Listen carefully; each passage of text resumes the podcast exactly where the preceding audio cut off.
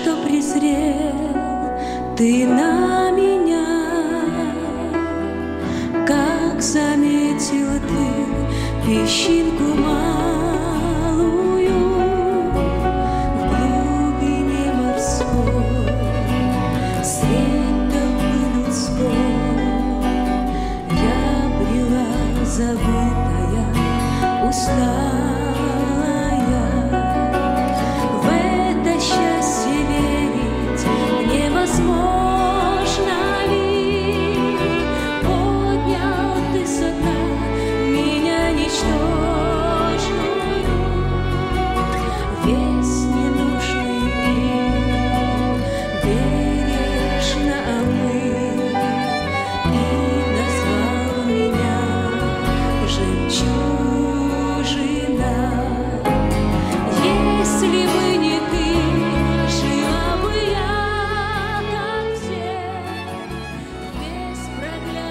Дорогие сестры, предлагаем вашему вниманию радиопередачу «Жемчужина», подготовленную в студии радио Зегенсвелле «Волна благословения» именно для вас. Мечтуя вечности,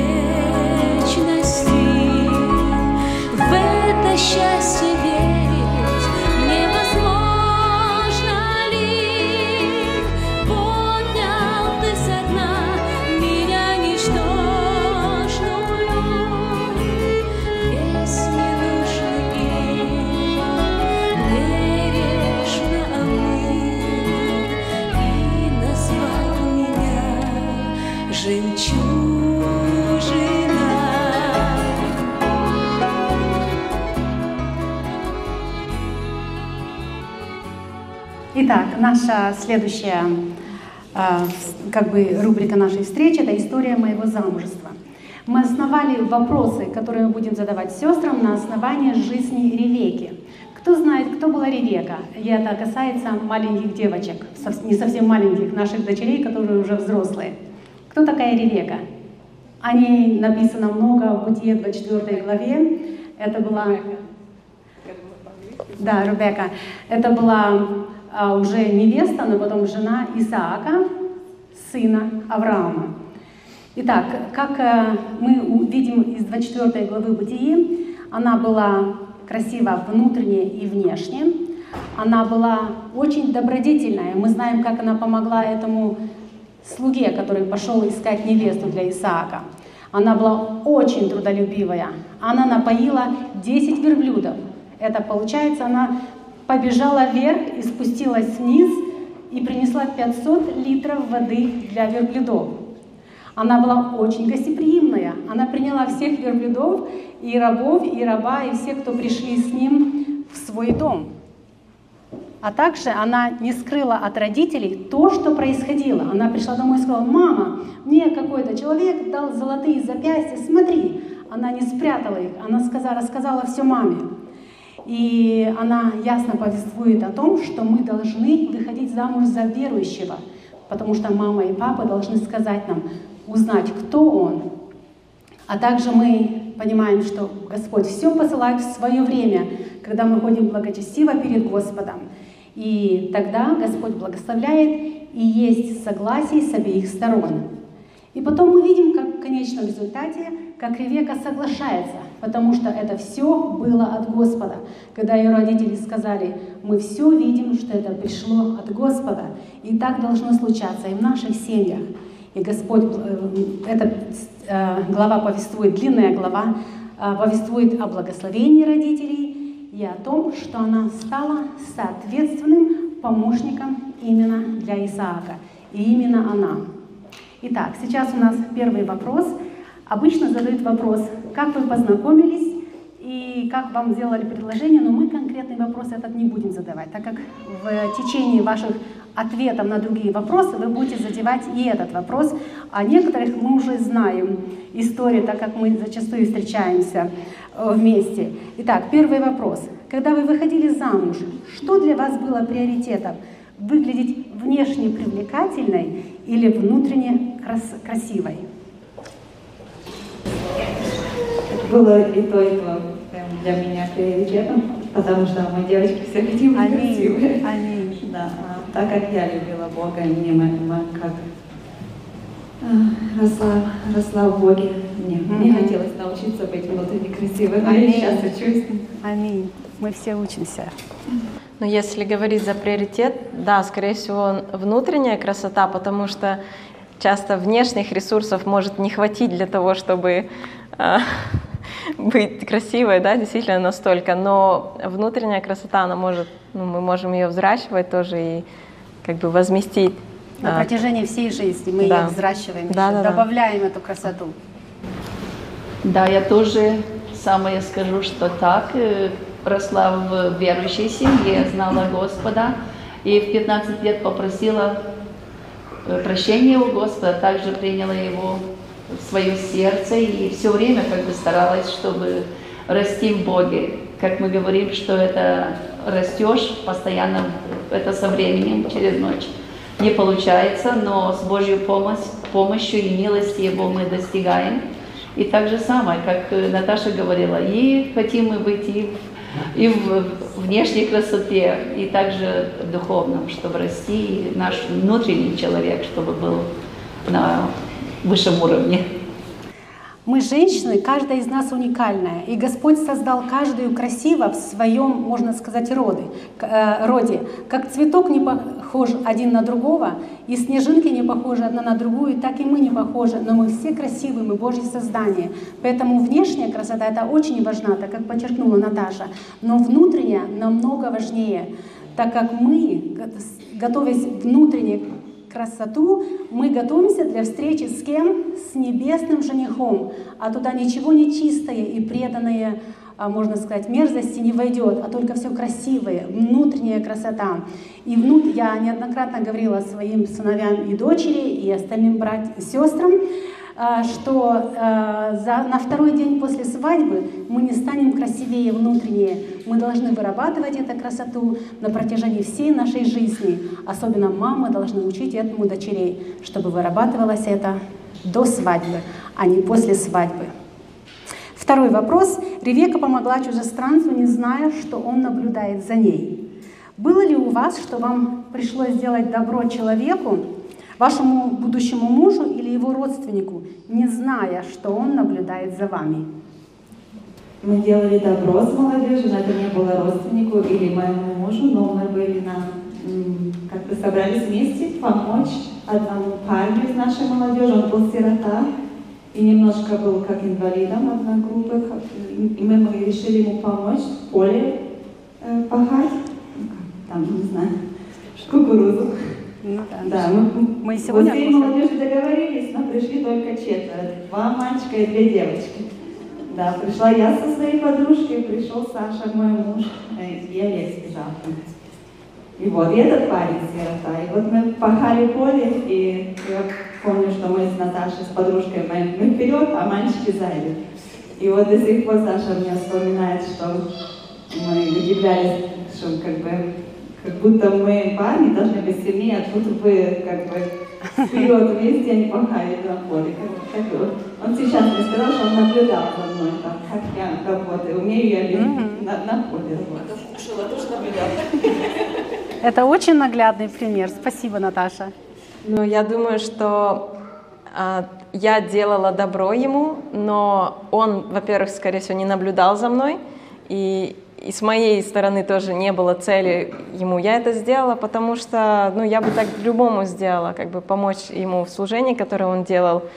А потом уже, наверное, он, когда начались дружеские отношения, начал рассматривать, так, ну, как бы, почему он это делает и как она это делает.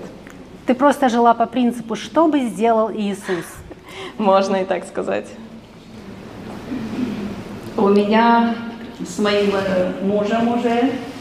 Э, вначале мы не знали друг друга, но познакомились с его, сестра, с его сестрами, с, со старшими сестрами. Получилось, что мы работали вместе. И потом со временем уже мы познакомились поближе. Хотя его не было в сцене, на, на сцене, скажу так. Но Бог проговорил к нам обоим своему, как сказать, way, или как. И Потом мы с, с сестрами очень близки были, бывали они у нас в доме, мы у них, провожали его в советскую армию, но спустя временем Бог соединил наши дороги, и мы благословены, слава Богу. Аминь, слава Богу. Я присоединяюсь тоже к этому ответу. Я не помню, чтобы делать так именно конкретно добро, но знаю, что он приходил в гости к моим братьям на квартиру, где мы жили, и, конечно, наблюдал. И я, конечно, делая добро моим братьям, делала добро и Сергею, который наблюдал, но я об этом не знала. Следующий вопрос. Работа – неотъемлемая часть семейной жизни по дому или вне дома. Как ваша мама учила вас физическому труду, чтобы готовить вас а, к семейной жизни, так как семейная жизнь сопряжена с физическим трудом? Это не то, как в сказке. А, он преподносит тебе цветы, и принц на белом коне, и ты как Золушка в белом платье всю жизнь. Это мы знаем, что это не так. Как было у вас? Мама меня и сейчас учит, я всегда маме звоню, когда что-то готовлю или что-то надо. Без, ну, как бы у меня учеба продолжается еще. Но как у нас было в детстве, в юности моей, в Молдавии, в селе жили, тогда мама просто делала. Все работу мама делала, ожидая, что мы то же самое будем делать. Там не было такой учебы, вот это сделать. Просто мамы нет, и надо было все сделать то же самое, что делает мама. Ну, как все задания. Я не помню такого, чтобы была какая-то цель вот научить трудолюбию. Наверное, просто выбора не было, нужна была помощь, и мама просто просила этой помощи, как бы. Но я даже так скажу, у меня, получается, младшие братики есть, и я нянчаясь с ними, как бы с самого первый ребенок, который родился, когда я уже была взрослая, это у меня было, мне было 12 лет. И я так много помогала маме, все, я даже думала, что вот своих детей я так легко буду теперь, потому что я могла. Но когда я родила своего первого ребенка, все это улетучилось куда-то, и я начала думать, что, оказывается, а я же не видела, что мама ночью делает с ребенком, а я же не видела, когда она там кормит, а когда она его это, как бы, я, оказывается, просто его поддержать, там что-то дать ему и все. И как бы для меня это было, конечно, что недохват, я уже училась э, по ходу дела. в нашей семье был такой принцип, что все работают, все кушают и все отдыхают. Но по мере возможности, по мере, как мы росли, у каждого были свои, свои обязанности. Ну, не то, что вот делай то и то, но как-то приучали, ты иди корми там курей. Uh-huh. Еще мы, я выросла в деревне, и у нас у каждого было, было и гусенята, и юдюшки маленькие, все, и так по чуть-чуть, по чуть-чуть. Мы каждый что-то что делали, потом, когда видели, что мама не устана, она трудилась и в церкви, и у нас была маленькая церковь, часто приезжали братья и проповедники, и молодежь, и это все надо было, чтобы покормить, послужить. Вот эта любовь прививалась в нас, что как-то я думаю, что не то, что так легко, но видя ее желание, даже вот помню, что в каждую субботу мама пекла, потом э, кого-то из нас посылала, ты иди к той тете, она вдовица, старая уже, то хлеба, то плаценты, молоко. Вот этим, э, мне кажется, все, видя ее служение, уже это хочется и мы, чтобы это делали. И сейчас внуки приходят, и я так Постоянно что-то им даю в кулечки. И внучка, ей было всего два с половиной, иду к ней, а она говорит, мама, подожди, она увидит, что она делает. Она в кулечке и мне дает. Говорит, мама, наверное, от того, что ты это делал, делаешь, она уже всем сейчас э, спрашивает маму, и она тоже зиплак имеет, и там по конфетке две, чтобы кому-то давать. И это, я думаю, если оно вот видят, то они хотят этому подражать. Я слушаю ваши истории, я так понимаю, что ты тоже, да, выросла в, в селе, да? Вот мой муж тоже вырос в селе, а я в городе. И, например, раз, слушая его рассказы, я понимаю, что их семье было намного легче приучить людей, детей к труду, потому что, действительно, как вы говорите, надо было кормить, надо было это все. Например, мой муж говорит, у меня была задача э, с вечера принести маме ведро картошки. Если я не принесу, значит, в 6 утра она меня поднимет и скажет, иди за картошкой, и ты понимаешь, что тебе надо это сделать. И как бы... А, например, у нас, вот даже сейчас, кто мы в Америке, и я, вот кто в городе росли, это сложнее приуч... приучить детей к труду. Нужно что-то придумывать, надо что-то, какие-то задания дать, потому что в других условиях как бы за нас много что сейчас делают.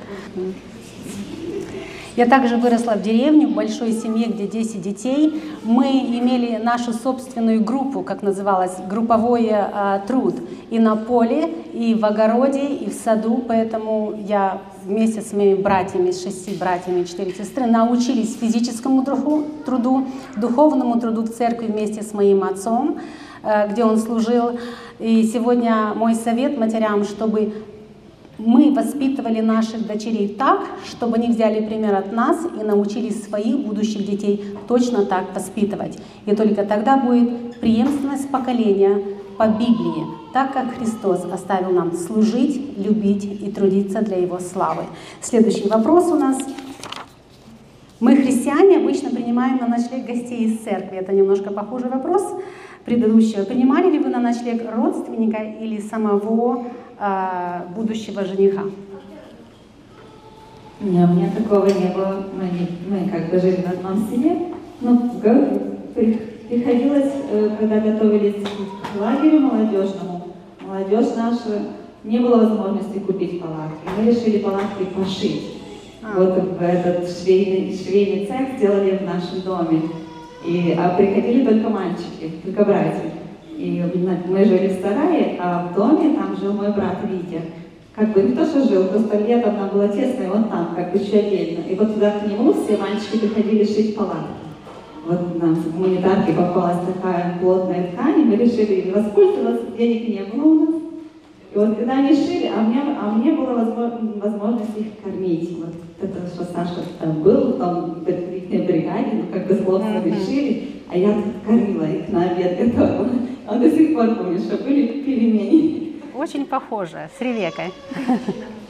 Лично в нашем доме родителей у меня не было такой радости, чтобы принимать своего жениха в нашем доме, потому что я в Казахстане жила, а он здесь уже в Америке был. Но в нашем доме постоянно были гости, это всегда миссионеры, служителя, как бы я к этому приучена. А потом, когда я в Америку переехала, я сразу не вышла замуж, когда в Америку переехала, то у тети, которой я жила, которая мне как вторая мама, то у нее мы принимали, он приезжал со своими братьями, тогда первый раз он приехал а, именно, что никто не знает, что мы общаемся. Мы приехали как будто бы вот в группе пообщаться. И его родственники, его братья и сестры тоже, они делали вид, что они ничего не знают, все нормально, мы общались как это. И это тоже, я думаю, была частица почувствовать, что такое вот как бы принимать вот человека, который тебе не безразличен в доме, где ты живешь. Похоже тоже. Угу. Что касается, чтобы принимать в гости моего жени, э, жениха или мужа, Тогда не еще. было, но Э, я думаю, что Валентина больше ночевала у нас. Мы часто на свадьбе бывало, я дружками со второй сестрой были подружками, и я потом дружковала у нее на свадьбе, и мы готовили на свадьбу, как еще в то время было такое, что вся молодежь собирается, там подружки украшать. Не было так, как сейчас заказываешь и не знаешь, идешь просто на пир, даже не знаешь, что там творится. А мы все сами придумывали, как красиво украшать все. И это все, это было очень такое общение друг с другом, и также время, когда ты чувствуешь себя, что ты то что-то делаешь. И также помогали на, на кухне, готовили или торты мазали. И вот так было, что на той свадьбе, что касается Валентина или мужа, мужа моего семьи, то я принимала участие. Ну, Валентина больше они были подружкой с моей, с моей меньшей сестрой. И уже потом со временем, когда познакомились поближе с, с Мишей, то уже так во время встречи. Но Спасибо, сестры. Очень а, такие хорошие ответы именно на вопросы, которые связаны с жизнью Ревеки. Я взяла их последовательно по главе, поэтому я также не принимала на ночлег ни Сергея тогда э, как парня и его семью или кого-то из его семьи, но Господь благословил нас, и эта радость наша продолжается. А, пятый вопрос. Из личной практики прожитых лет в браке расскажите, почему важно советоваться с родителями, с родителями, когда парень предлагает девушке дружбу? И Виктория немножко уже об этом рассказала. Коротко скажите, пожалуйста, еще добавьте, чтобы наши молодые девушки, которые слушают сейчас или потом, чтобы они взяли с этого пример. Ну, у меня нет такого опыта, у нас такого как бы не было, мы знали друг друга с детства. А вот как своим детям я как бы согласна с Викторией, держусь этой точки мнения, что надо э, спросить, прежде чем общаться, и любая дружба должна иметь цель, как бы я, я тоже за это, и как бы по вижу, что в этом правильность. А у нас такого не было, может быть, потому что мы выросли ну, в культуре чуть-чуть, но, слава Богу, я благодарю Бога, что это было все равно, у нас было в рамках приличия, это было, мой папа знал моего жениха, знал, с кем я общаюсь, с кем я сижу возле калитки, у нас не было где общаться. Но я опять же возьму этот стих из Библии, заповедь, почитай отца твоего и мать твою, и будет тебе благо, да? То есть, когда мы советуемся со своими родителями, мы этим оказываем им почтение, и тогда нам будет благо, будет благословение, когда вот это единое решается с родителями, э, нету конфликта. Обычно, если будет конфликт, как бы, ну вот в период подготовки свадьбы, все, то оно не идет благословенно, оно может и в брак потом это перейти. Но Бог, как бы, Он заинтересован в том, чтобы мы исполняли то, что Он хочет, и когда мы исполняем то, что Он хочет, Он дает это благословение. А Он хочет, чтобы мы почитали отца и мать, и так как мы, я еще принадлежала моему папе, моей маме, то я должна была с ними как бы иметь этот контакт и получить от них это благословение. Я за то, чтобы иметь этот контакт с нашими родителями, чтобы попросить у них совета. Они uh-huh. прожили жизнь, и из опыта, из других рассказов, как э, э, Виктория говорила, что какой-то брат говорил, что вот тот так сделал, тот так сделал. И также у родителей полный uh-huh. запас experience а, э, примеров, через кого, через что проходят люди. И лучше учиться на чужих примерах, чем на, на своих, да, потому что да. очень больно. И в свое время я тоже говорила своим родителям, и мы сейчас иногда вспоминаем, что мой отец говорит, спрашивал, вот любит Господа? Я говорю, да, а в армии служил? Я извиняюсь, тогда Это важно считалось, что если он служил в армии, значит здоровый. Как э, в старые времена люди смотрели, если он зубы имеет, значит будет работать, значит он здоровый. Но, э, во-первых, вопрос был то, что любит ли он Господа, и это очень важно. Но с нашей стороны, как родители, у меня есть немножко уже мои все поженились и выходили, вышли замуж. Очень важно, чтобы мы, как родители, считались с чувствами детьми. Ну, да, Молиться да. вместе с ними и говорить, ну ты можешь не слушать, но знай одно, угу, что угу. Бог что-то приготовил для тебя. Это очень важно мы, как родители, чтобы не потеряли эту связь. Потому что если даже он скажет, или дочка, или сын скажет, что вот тот мне нравится, или вот предложил, Нет. мы не должны сразу говорить, о, не, он с такой семьи еще. Ну давай помолимся. Угу. И если оно будет для тебя, Бог это, э, поможет эти чувства расти больше. А если нет, то оно сорвется, потому что мы просим Божье водительства.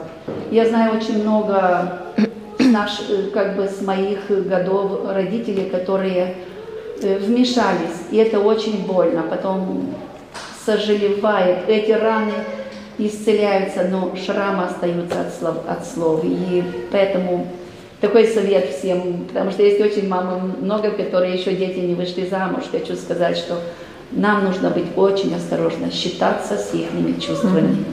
Но. Да, и это по-библейски. Так говорит нам Библия, что мы должны, именно пример Ревеки, что должны говорить родителям, так как они знают, а, глядя на семью, на парня, на его приоритеты, они знают, что может э, случиться в твоей жизни, то, что не по воле твоей. А, и перед этим, как уже Виктория говорила, а, отец невесты должен поговорить с парнем, какие у него намерения, какие у него планы, они серьезные, или он просто желает просто пообщаться или поразвлекаться с его дочерью. В моей жизни было так, что мои родители говорили, а, что семья Кептия все в служении, мама в хоре поет, папа в хоре поет, детки выросли под, под стульями, когда они пели, а потом под столом бегали и вместе так служили в Господу. Поэтому у нас нет причины, чтобы ты не выходила замуж за Сергея Кептия. Поэтому я благословена и в этом вопросе. И следующий наш, наш вопрос. Почему важно выходить замуж за христианина? Также коротко. Ну, это крайне важно. Это предательство по отношению к Богу, я думаю. Это как э, э, духовный блуд, Библия называет это, потому что мы, мы царственное священство, и Бог на, написано, что что общего со света, э, света за тьмою, ничего нет общего, и это Потом это, это я даже не могу представить себе, мы же как бы не только плотью соединяемся с мужем, мы и дух, духом соединяемся. А До этого нету духовного, это как-то все равно нету никогда покоя в душе, нету никогда удовлетворения, не знаю. И это э, ничего общего нет. Мы не должны дружить с миром. Аминь. Я с тобой согласна, и как дополнение тоже, что вот мне однажды написала одна девушка, которая вышла замуж за неверующего, и она как бы высказывала свои страдания, то, что она проходит. Ей всего лишь 21 год, но она уже такое проходит, что он там не обращает внимания, он э, играет игры, он еще что-то, и как бы много чего. И я как бы понимаю, что ты не можешь ожидать от не христианина христианских действий. Если он не имеет этой любви Бога, да, если он не имеет страх перед Богом, кто для него может быть авторитетом? Ни братья не могут ему сказать, ни Библия, ничего. И как бы все, ты в тупике. Сейчас ты только сама должна вот, не знаю, просто с Богом это проходить, это, э, эти э, трудности, да. И даже такой пример я слышала, что привел э, парень э, невесту знакомить с родителями, и когда они побыли, и она ушла, и он спросил маму, ну что, как? Она говорит, гордая, но страх Божий есть, говорит. И как бы понимаете, что вот если есть страх Божий, то тогда, ну, как бы много, ну, человек боится Бога и согрешить. боится согрешить, да, правильно. И поэтому я считаю, что вот это повеление Божие, во-первых, да, то, что за христианина, духовное единство тоже, и то, что мы не должны потом ожидать, что верующий человек будет Э, вести себя как неверующий человек, вести себя как верующий. И какое соучастие верным, с неверным, это никак не может. Помню, в своей молодости э, Петр Родионович покойный говорил, что если верующий, если один стоит на, над столом, и неверующий будет на земле, кто кого перетянет? Перетянешь наверх или легче подтянуть вниз? Поэтому очень важно что он должен быть верующим. Мы должны знать одно, мы должны э, выбор сделать. Они могут предлагать многие, и верующие, и неверующие, но мы должны выбирать, что по воле Божией, и тогда нам будет жизнь здесь на земле и там вечности вместе. Благодарим, сестры, у нас все одинаковые ответы, и у меня также. Седьмой вопрос. Ревека была уверена, что Исаак ее будущий муж – были ли у вас определенные сомнения, когда вы выходили замуж? И вновь скажу о том, что я именно задаю эти вопросы по жизни Ревеки, что, может, они немножко повторяются, но не совсем. Да, у меня были сомнения, я очень боялась выходить замуж. Да, так как, не знаю, всего боялась. И человек, э, как бы, хотя мы выросли вместе, мы э, в церкви одной покаялись, как бы мы видели, что мы вместе служим для Бога, все равно выходила замуж, может, потому что страх как-то перед Богом, такое было очень... Да. Я думаю, что я не сомневалась, потому что э, когда мы решили общаться как серьезно, то у нас был коршип. Я думаю, в Америке люди, которые уже, они знают, что это такое. Это когда ты предложа, предлагаешь девушке не просто молиться, а давай мы будем смотреть, сможем ли мы пойти вдвоем. Вот есть стих в Библии, пойдут ли двое, не сговорившись, да, не согласившись. Вот как бы у нас был вот этот период, когда мы общались и рассматривали, по пути ли нам вообще вдвоем. И когда это постепенно как бы с Богом все мы проходили, у меня не было сомнений, что а может не надо и все такое, потому что мы видели, что все, что как бы Библия говорит, какой должен быть муж, какой жена, оно соответствует, а остальное все. Единственное, я могу дополнить, что у меня даже мы переписывались, как бы наша дружба была, и потом я поняла, что у меня вот здесь здраво, я понимаю, что это хороший человек, что он боится Бога, он хочет ему служить, но у меня не было вот этих чувств, знаете, вот этого волнения какого-то, вот этой ну, и я тогда просто начала Богу молиться, думаю, Господи, если это Он, если все правильно, дай мне тогда и чувства вот эти тоже. Конечно, Бог дал эти чувства потом уже. И я рада, что я как бы могла рассмотреть человека в здравости еще, не в влюбленности какой-то в облаках, а именно еще до влюбленности. Эм, когда мне предложил мой муж я скажу, что не было сомнения, потому что до этого я молилась, и Бог указал мне на него. Хотя немножко длинный путь прошло, но возрасталась больше любовь, после чего Он мне предложил. Как-то так Бог в моей жизни поработал, что научил меня постоянство в молитве, потому что когда я просила у Бога, и Он ответил мне, я перестала молиться об этом. И хочу посоветовать всем, и нам, мамам, и девочкам, которые есть, молитесь об этом, это очень важно. Но Бог хочет, чтобы мы были постоянны. Но выучила урок, это пришлось немножко перетерпеть, переждать. И когда смотрела назад, это был как фильм в нашей жизни, и в моей, и в моему, у моего мужа. Mm-hmm. Меня научил в постоянстве, его научил Бог э, в послушании родителям, как-то в совете. Так что вот очень важно, чтобы наше вот было очень взаимоотношения с нашими родителями и также в молитве. Аминь. Я твердо верила, что Сергей мой будущий муж в то время, так как я просила об этом Господа, чтобы он послал мне то чувство, что уверенности, потому что я не хотела ошибиться, хоть мы много в то время не знали, как бы не, не было такое а, воспитание, как сегодня, но родители научили нас страху Господа, чтобы мы не согрешали. Но я все равно хотела узнать, твердо знать. И я твердо знала, что Сергей это мой будущий муж. А у нас еще три вопроса. Почему важно родительское благословение? Ревеку благословили. А, я не записала этот стих, но оно написано, что да, родятся от тебя, да благословит тебя Господь всеми благами. И почему оно так важно? Я думала над этим вопросом, и в Библии с самого начала, Бог благословлял, Адама, и вот потом Исаак благословляет и Якова, и Исаак прямо на коленях припадает к нему. Неужели у тебя только одно благословение? Так он плачет за этим благословением, так оно важно было с, с начала даже создания мира.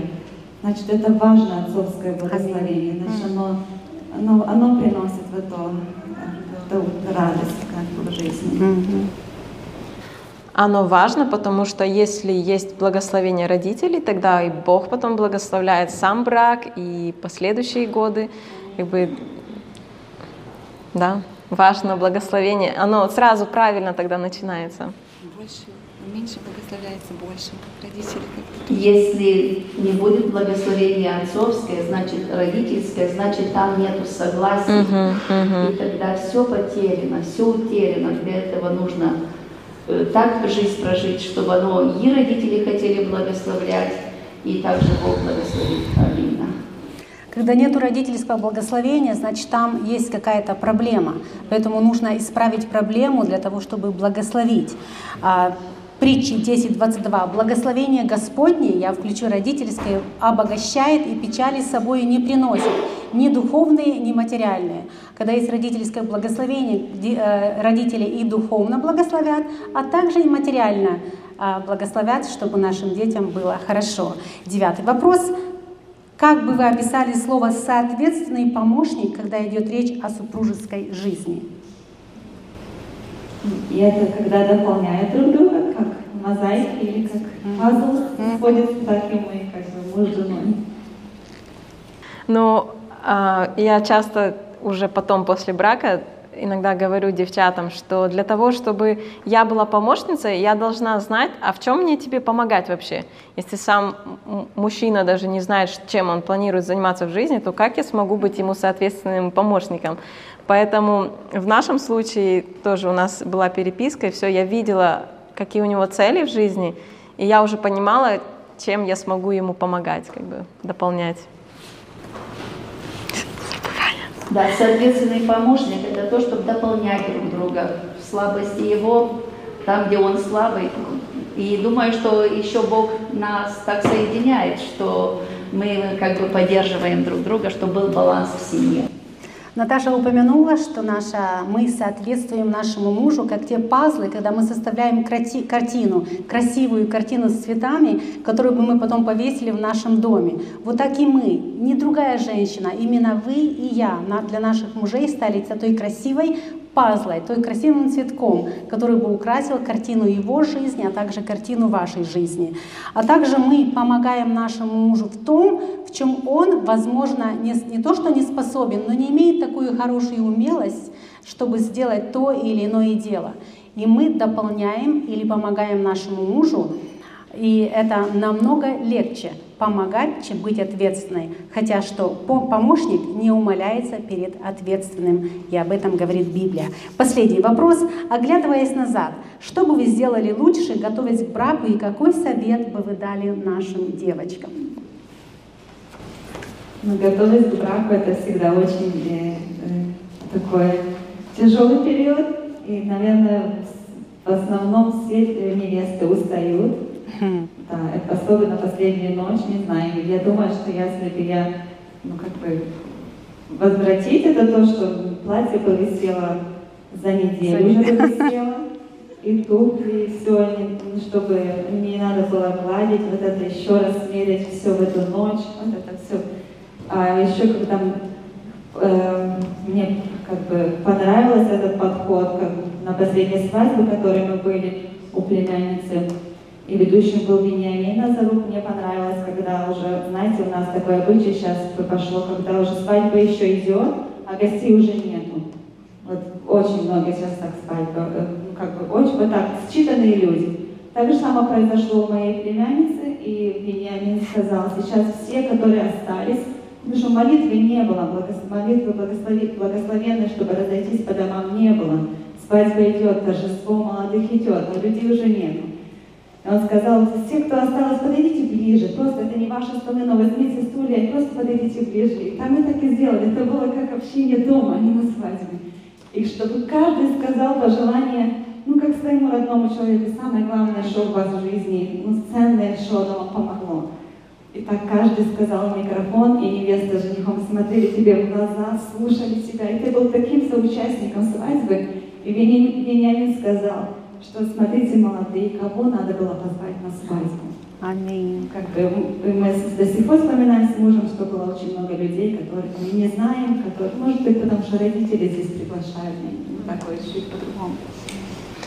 Ну, я согласна насчет пожеланий в день свадьбы, а если говорить за, чтобы я поменяла период перед свадьбой, наверное, я бы больше уделяла времени, чтобы строить отношения с Богом. И был такой момент, что даже у Дениса, он часто рассказывал, насколько у него был график, было все построено, общение утром, вечером, все по времени. Он один жил. И как бы когда мы поженились, все сбилось, все сбилось, потому что уже ты не один, уже ты с женой, как бы уже какие-то есть а, время определенное для чего-то.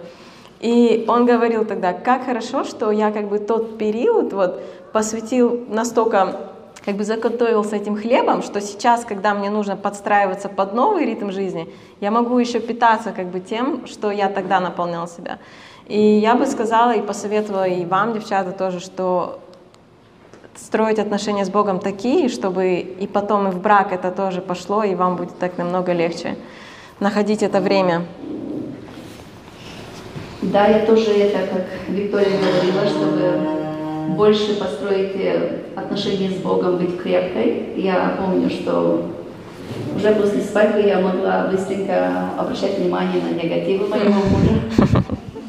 А это то, что отсутствовало в том, что я должна была принимать так, как и он, так как он есть, и начинать, начинать так как до свадьбы ничего не видела, а что после свадьбы открылись глаза. И, но это если, когда твердый своем уповании, оно, мне кажется, больше любви Божией, тогда можешь покрывать Божьей любовью э, ошибки друг друга. Но, слава Богу, скоро я выучила урок. И второй вопрос. Пожелание. А, пожелание, что я хотела, я извиняюсь, растерялась.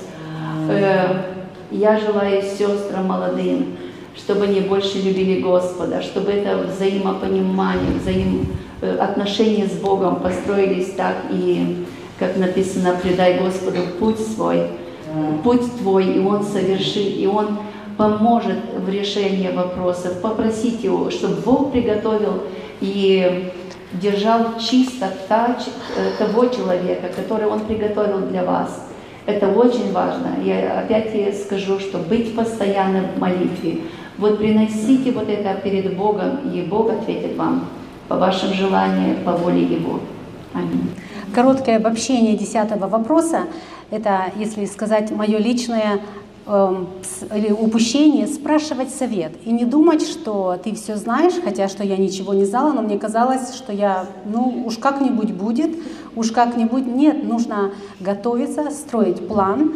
А, вот как э, Виктория говорила о Денисе, что у него было, было расписание, уже сегодня мы заводим блокнотики и пишем все, что по времени нужно делать. А вот молодым советую а, девушкам все делать по определенному плану. Просто так в жизни не получится. Нужно дисциплини дисциплинировать себя и в материальных, и в духовных вещах для того, чтобы такой же быть и в браке.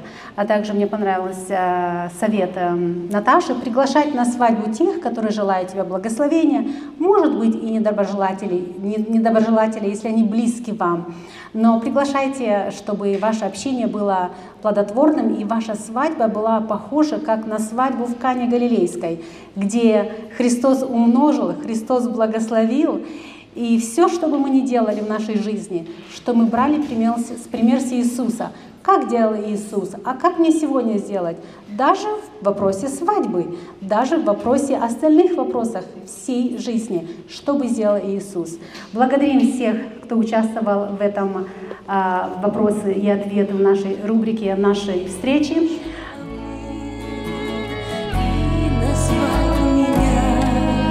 жемчуг.